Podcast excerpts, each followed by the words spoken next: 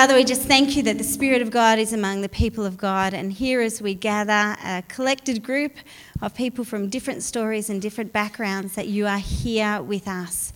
I mean, you're always with us. But when we gather together, the Spirit of God, something comes alive as we share faith and life together. We thank you for that. And as Paul comes to share your word with us today, we ask that your spirit will anoint him afresh, that you'll empower him, that he'll be free to speak exactly what you have um, for him to share with us. And God, we choose to open our hearts to you. We choose to just turn our faces towards you, God, and to set this time aside ready to learn. We say, Lord, speak to us. We're listening. In Jesus' name, amen. Amen. Well, thank you, thank you, Becky, uh, for your welcome. Thank you to everyone for your friendliness and welcome to me. Forty, you're you're getting old, man. Seriously, uh, oh, man. Um, as someone who's in now in their mid forties, uh, I can say with great confidence, it only gets better, mate. It only gets better. So um, even though people will start ribbing you more about getting old and all that sort of stuff, um, it actually just keeps getting better and better. At least that's my experience so far as I um, come up to my 45th uh, birthday in six months' time or so. Um, my church at Gisborne has, uh, um, I've asked uh, them in my absence to pray for you this morning, so I have reasonable confidence that they've done that um, and that they've committed this time together in prayer as well. And when I asked Becky, what would you like me to speak on, she said, Well, um, I've got a title for you, and the title is Seeing the Crowd Looking for the One seeing the crowd and looking for the one. And, and then she pretty much said in the email, but you can do whatever you like. Um, so I'm sticking with the title um, and I'm pretty much doing whatever I like.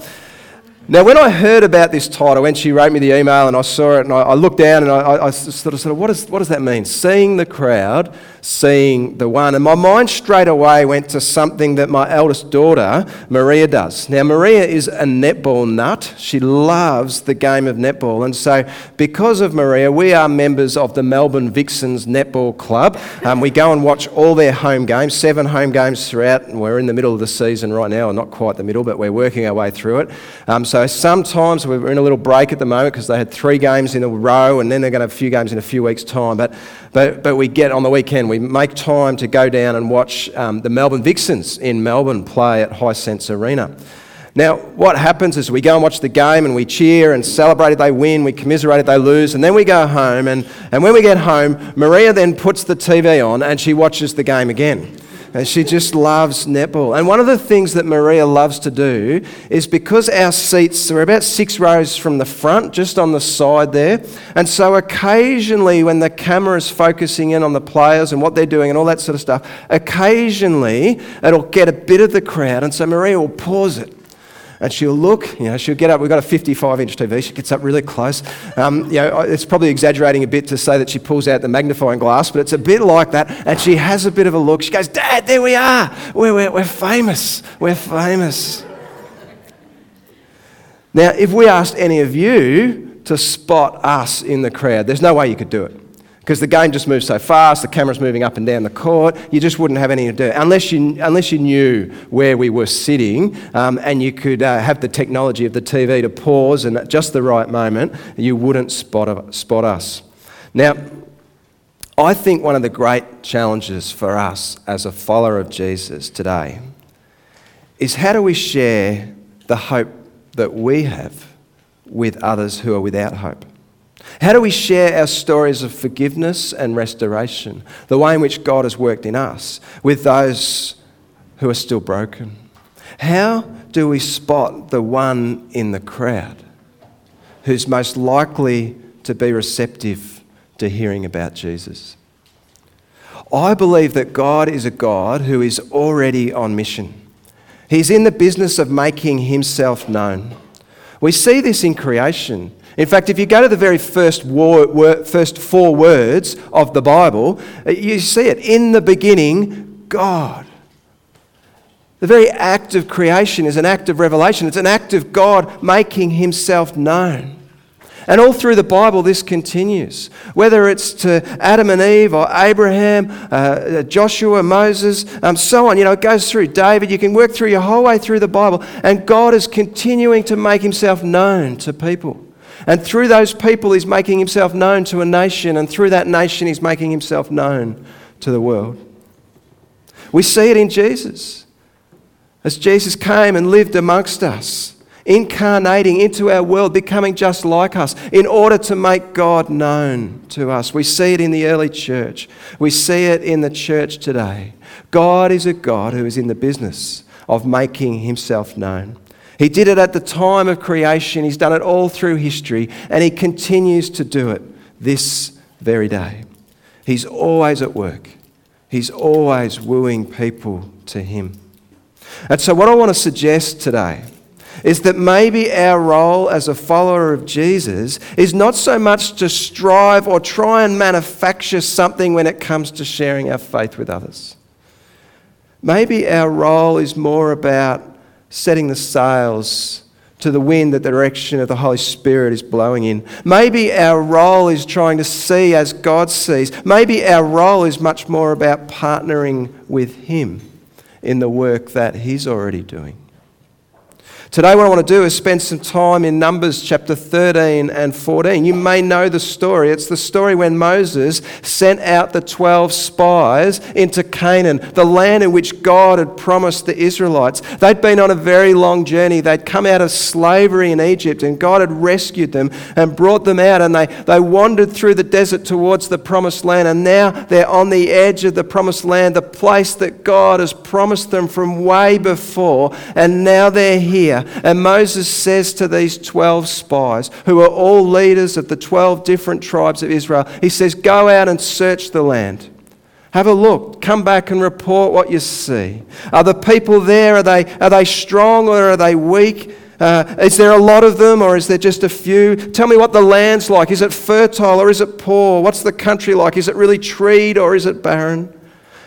Now, each of these spies, they went out and they came back after 40 days looking at exactly the same thing. But two of them came back with a different report. Two of them came back and saw something different to the other 10. The 10 could only see what was just in front of them. They weren't able to see what was possible with God. And they said, Look, the land that you sent us, it's flowing with milk and honey. It's a great land, it's amazing, it's incredible. And then they said, But, but, the cities, they're heavily fortified. The people there, I mean, they're giants in the land. There's no way we could take them. There's no way we could live into what God has for us. There's no way we could step out into the promised land that God has for us. Those 10, they could only see what was just in front of them. But two of them, Joshua and Caleb, they saw something else. And Caleb was the one that first spoke up and he said, We can take this land. With God on our side, we can do anything. We can take the land. But, but the rest of the spies, they, they spread what is described as a bad report in Numbers. This idea of a bad report was they weren't just stating how big the opposition was, they weren't just stating how heavily the cities were fortified, all that sort of stuff. They were actually overstating the reality. They were spreading out this bad report, making people worried and fearful because they themselves were worried and fearful about what was in front of them. Joshua and Caleb, however, they had faith.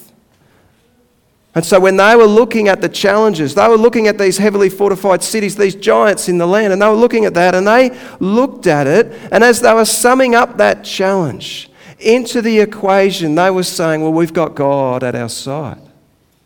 And so with God at our side, we can do anything. If this is what God says, let's go, let's do it. But in Numbers chapter 14, we read that the Israelites, they heard the report of these 10 spies and they start to weep out loud. And the grumbling starts up, you know, all through the book of Exodus and Deuteronomy and Numbers. You know, the Israelites just keep grumbling and grumbling and grumbling. And they grumble again and they say, If only we died in Egypt back when we were slaves. Why don't we choose another leader? Let's choose another leader and get him to take us back to Egypt. Let's let him take him back, take us back to slavery. Then in Numbers chapter 14, verse 5 to 9, Moses and Aaron, and then Caleb and Joshua, they hear all of this and they fall face down. They tear their clothes. They try and convince the rest of the Israel that they could take the land, that God was on their side, but the Israelites would not be convinced. And in verse 10 of chapter 14 and following, we read that they threatened to stone Moses and Aaron and Joshua and Caleb. They're ready to go back to the land that they'd come out of, the land of slavery, but God's anger, it rises up, and God has this conversation with Moses, and God's threatening to wipe all of Israel out and start again with Moses. And Moses intercedes on behalf of the Israelites, and he says, No, God, you can't do that. And God turns his wrath away, but the Israelites have sinned. They haven't trusted God. They haven't done what God wanted them to do. And so instead of stepping out as God commanded them, they shrunk back. They were fearful and they're worried. And so there has to be consequences. And the consequences were that not one of those who were alive at that time would ever see the promised land, with the exception of Joshua and Caleb. And so they started their desert wanderings. 40 years of wandering around the desert while every single one of that generation gradually died out and were replaced by the next generation. All with the exception of Joshua and Caleb, the only two that, that were able to enter the promised land eventually. Now, this story, it's a tragic story. It's a story of missed opportunity because of lack of faith. And what I want to do today is explore what was it about Joshua and Caleb that enabled them to see what others couldn't. What was it about their faith that enabled them to step out and trust in God when others didn't?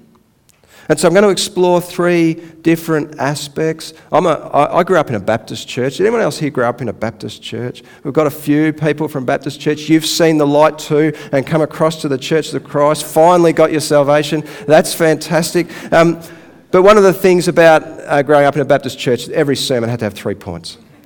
And, and, and I like to rebel against that occasionally, but when I was looking at this passage, I was going, I'm just going to be Baptist today. Three points. So here we go. Three points that explore what was unique about Joshua and Caleb. Three points that help us to better partner with God. Three points that help us to see the one in the crowd. So the first one is Joshua and Caleb, they saw the spiritual, not just the physical. They saw the spiritual, not just the physical. Now, I've already shared about netball, and because of my daughter, netball has become a really big part of our family's life. It's huge in our family, and I've ended up becoming somehow the coach of the under 13s netball team uh, in Gisborne. We call ourselves the Gisborne Rebels. And, and so I'm a coach, and you know, we're, we're going okay as a team. But two weeks ago, we played against these girls like they were giants. They were so tall, they were enormous. And, and my, all my team, they're tiny they're tiny. They, you know, they're, they're, except for my, my daughter Marie, who's quite tall, the rest of them are really small. They're at that awkward under 13 stage where some of them have really hit their growth spurt and others just haven't. So you've got some that could be in grade three and some that could be in year 10. Like it's that sort of difference. Anyway, so we're playing against this team. Gisborne playing Woodend. Um, and that's a really tough battle. You've got to win those games because you don't never want to lose to Woodend. They're the town just above us, by the way. And so, anyway, so we're playing against Woodend and they're all tall. And we're in the warm ups and my girls girls are looking at this team, and you could see they were daunted. You could see there was a bit of fear. How are we possibly going to beat this team? Look at them. And so I said to them, I got them together before the game, because I could see that they were intimidated. And I said, Girls, girls, come in. You've got to understand something here. Speed beats height. Speed beats height. And, and I was thinking to myself, that's a good line. And so I said about five times speed beats height. And anyway, so I'm going, I'm drumming it into them. I'm trying to get them to shift their mindset because we actually, might be small, but we actually are a really fast team. And one of the fastest teams in the competition. And so we got to use our advantage. And so I'm getting them, I'm shifting their mindset. And once that started to happen, they no longer looked at the physical size of the opposition. We won by two goals. They played much better. They played much better than they ever thought that they were able to play. See, Joshua and Caleb chose to see beyond the physical. Sure, the men in the land, they were big and they were fierce. And in the physical sense, you could never take them because they're giants. We're not going to win that battle. But they chose a mindset that saw beyond.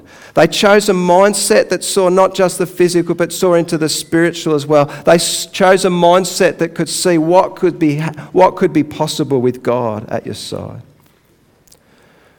When I think about sharing our faith with others, I think about it as a giant challenge. I don't know about you, but I don't find it particularly easy. You know, you've got one person out of 10, maybe, maybe one out of 20. They're just naturals at this sort of stuff, and they just find it easy to have conversations about their faith all the time, all the time. But most of us aren't in that space. And sharing our faith with others is a giant challenge. But I think our job is to see with spiritual eyes, not physical eyes. To see how God is already at work around us to see who is the one that He is wooing to Him, and to look where we can to partner with Him in what He's already doing.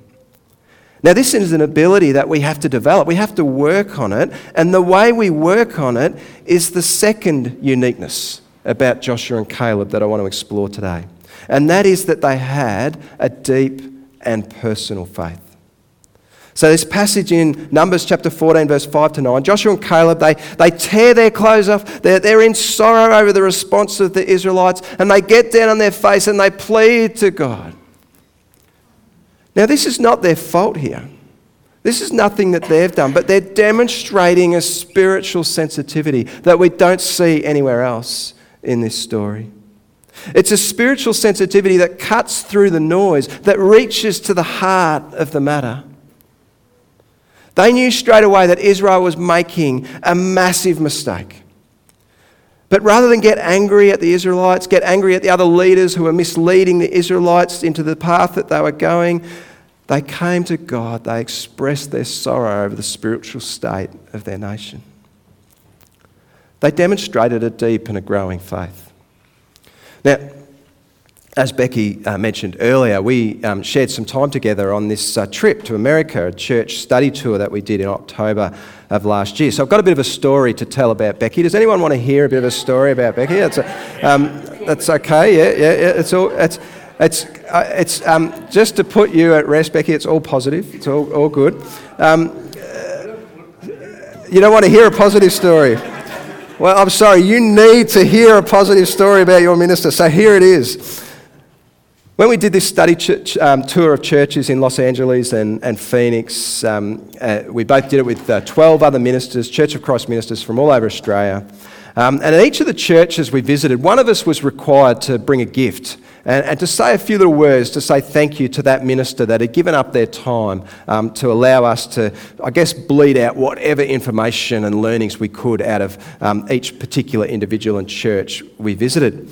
Now, the first person that was rostered on to give this gift was a guy called Mike. Mike's from WA. And, and so Mike got up and, and shared this gift, and we are at a church, Cottonwood Church, very large church in America. And, and we were all a little bit intimidated because, you know, that was massive, you know, 10,000 people, ruddy, ruddy, rah, big thing. And anyway, so Mike gets up and he's articulate, uh, he's funny, he prays this great prayer.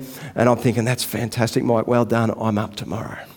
And so, anyway, um, I said this story was about Becky. We're going to get there. Um, so I, I um, got, came the next day and I, I, actually spent all day thinking through what I was going to say, you know, because I thought I've got to beat Mike, you know, because if you haven't yet worked out, I'm a pretty competitive person. So, so I've got to beat Mike. So anyway, I thought about it and so I had some funny lines, made some funny comments. I, I brought out my gift. It just so happened that Mike and I had given very similar gifts, but mine was bigger. So I made a point that mine was bigger.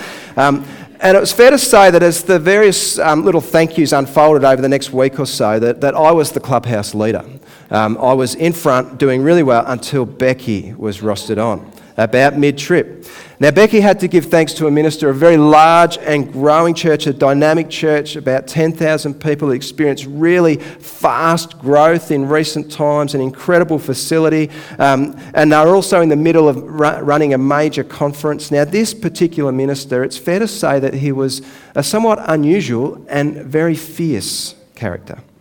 It was just interesting as we sort of got to know him. And, and, and, and one of the dynamics that we observed was the way he related to his staff. which was fair to say almost non existent, except if they made a mistake and did something wrong. And so, one example, and this minister actually shared this with us that day. And, and so, they had these, um, you know, in LA, it's, a, it's an outdoor place because it's the good, climate there and all that sort of stuff. So, in this part of this facility, they had all these outdoor sitting areas and they had these gas fires that shot up flame. Very nice, and you know, you sit around, very casual, all that sort of stuff. And anyway, so someone forgot to turn a gas flame on. So there were all these other gas things, they were working fine, but this one thing just wasn't working very well. And, and this particular minister went up to the person that was responsible for that and said, You had one job! And just ripped him, you know. He drove his people really hard. He drove his staff really hard. And so when Becky got up to say thank you, she spoke actually with incredible sensitivity and insight. She spoke for his heart of mission, which was there. She spoke of how much we'd learnt from this guy and this church, which had been an, an, an enormous amount, even given some of those things that I've just shared.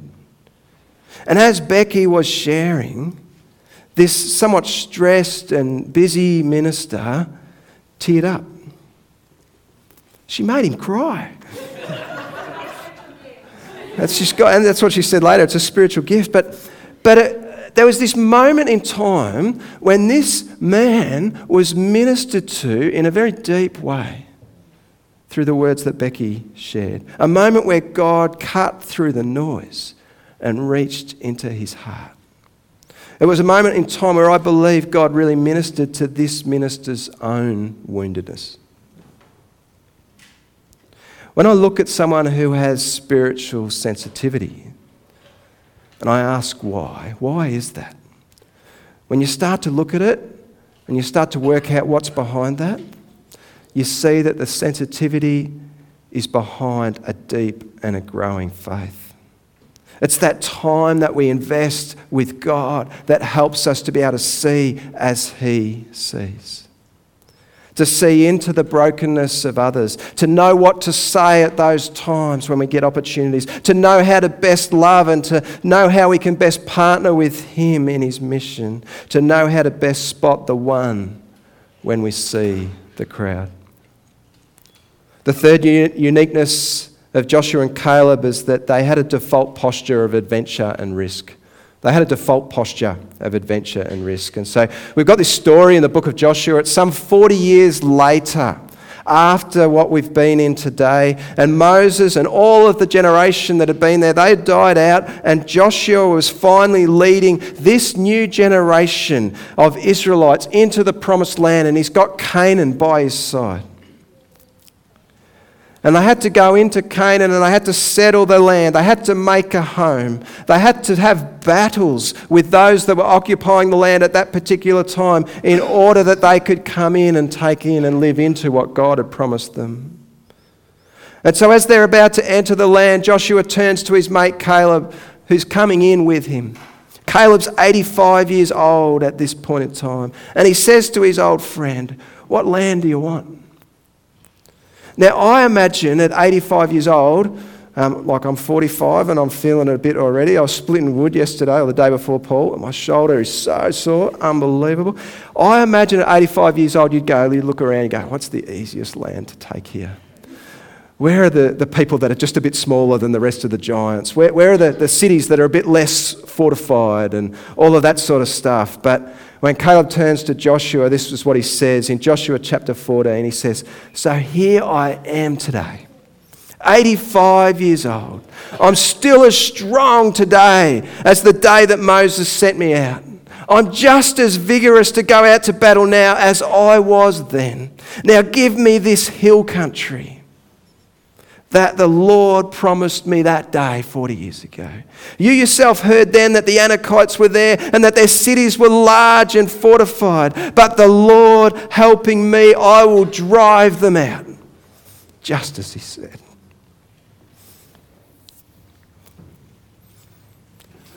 I wonder what it would look like if we took that same spirit that even at the age of 85, we're saying, Give us the hill country. Give us the hard stuff. Come on, bring it on, God. With you at my side, I can take anything.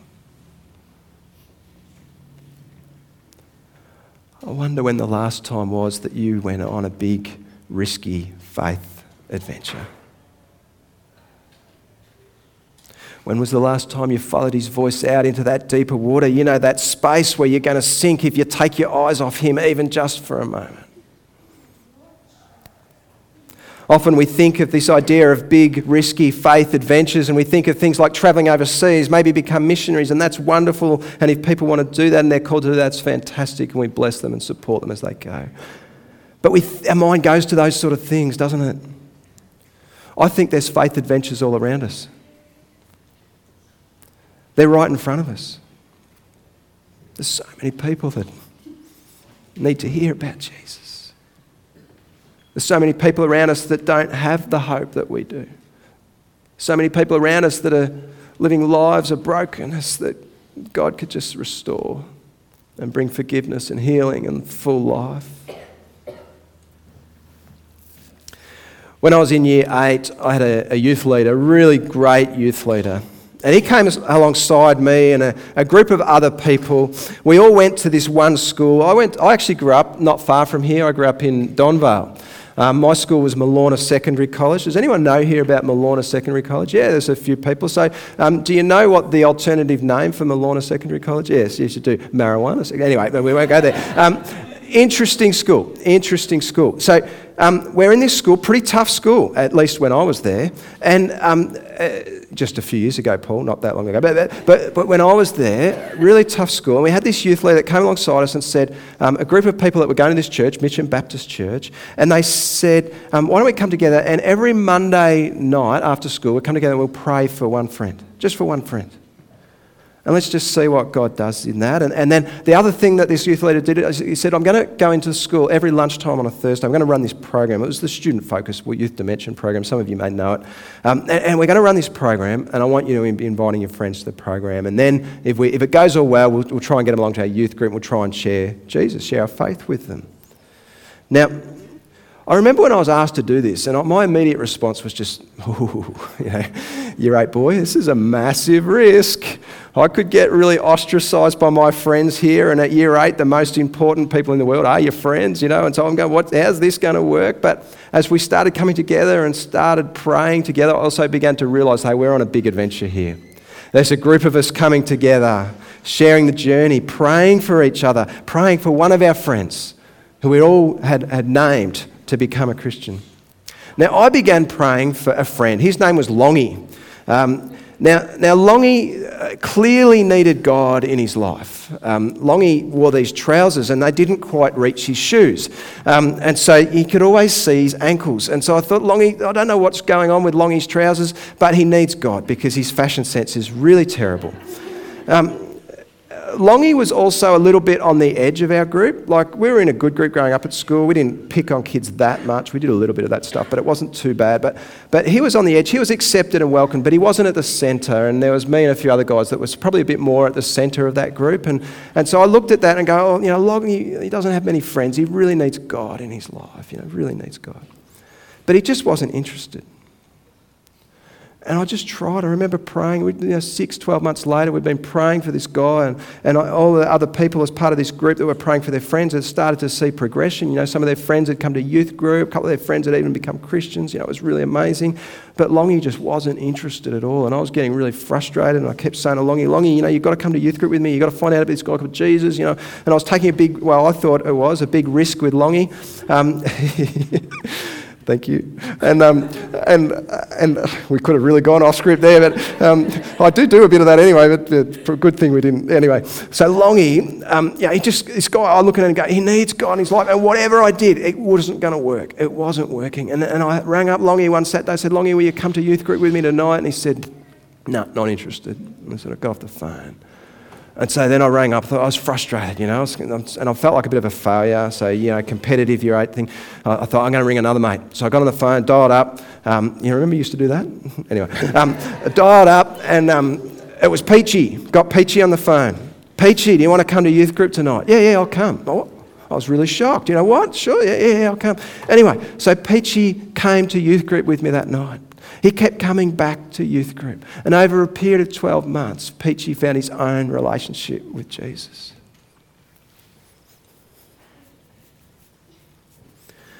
Now, fast forward 30 years.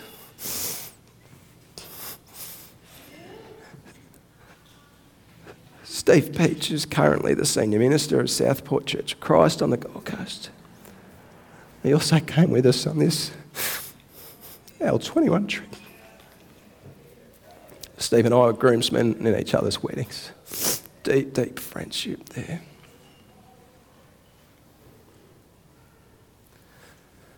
I just think it's the most amazing story of God's grace. How He could use some cheeky ratbag, yeah, hey boy, who had no idea what he was doing. And believe me, was a long, long way off perfect, mucking up, doing all sorts of crazy things. But there was something about the faith of the year eight boy that God was able to use to spot the one. Uh, Steve and I have shared a ministry journey of over 20 years, and he's had an amazing impact in his ministry journey. It's incredible. God is amazing.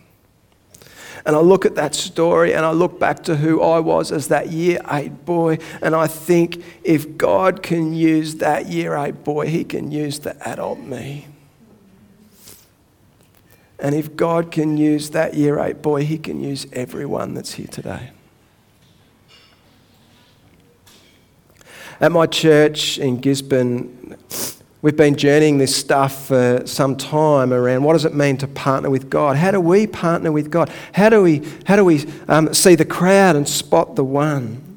And so, one of the things we've done is um, uh, developed what we call missional spiritual practices. Now, now, some of these are original ideas, at least I think they are. They're original in the sense that we first came up with them without knowing anyone else that did, though I suspect others may have come up with them before us. But anyway, um, some of them are original, some of them are just straight out copies from other things that we've read and, and all that sort of stuff. So, but there's 10 missional spiritual practices which, as a church, we've encouraged each other to be doing.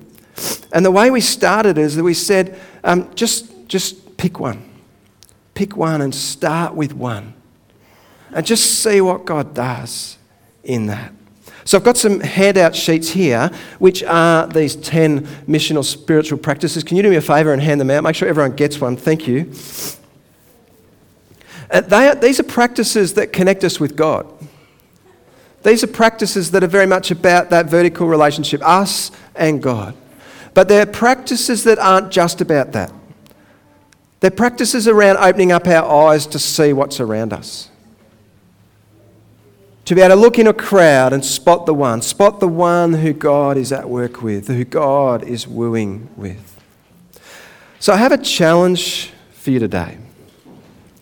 And my challenge is simply this have a look at these 10 practices. And for the next little period of time. I'll let you say what this is. You work this out. Depends a bit on what practice you choose to do, because some of them actually stipulate a period of time. But whether it's a week, or whether it's a year, whether it's somewhere in between or longer, whatever you want to do, but set a target, set a goal for yourself that I'm going to adopt one of these practices starting tomorrow. And let's just see what God does.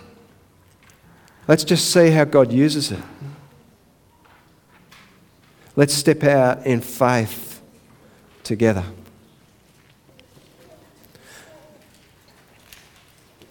I want to ask everyone to stand with me as I finish up now.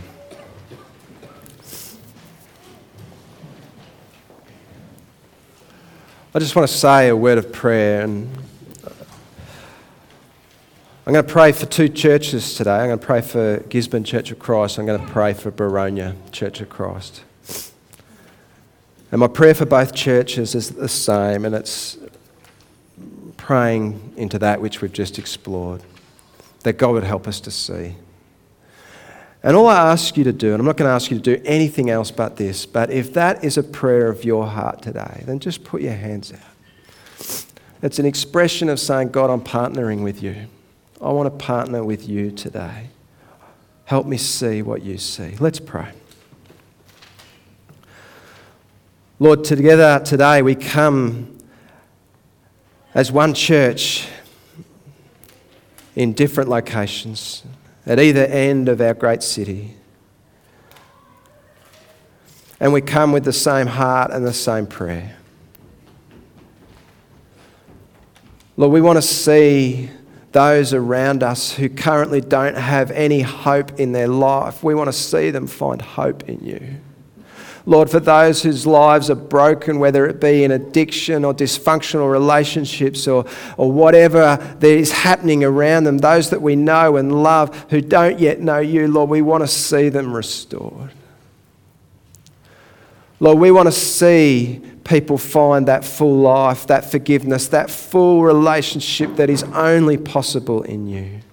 And so today, as Boronia Church of Christ and Gisborne Church of Christ, we come together, we stretch out our arms, and we say, Help us to see. Help us to see how you're at work. Help us to see how we can best partner with you. Help us to see those who you are wooing to you.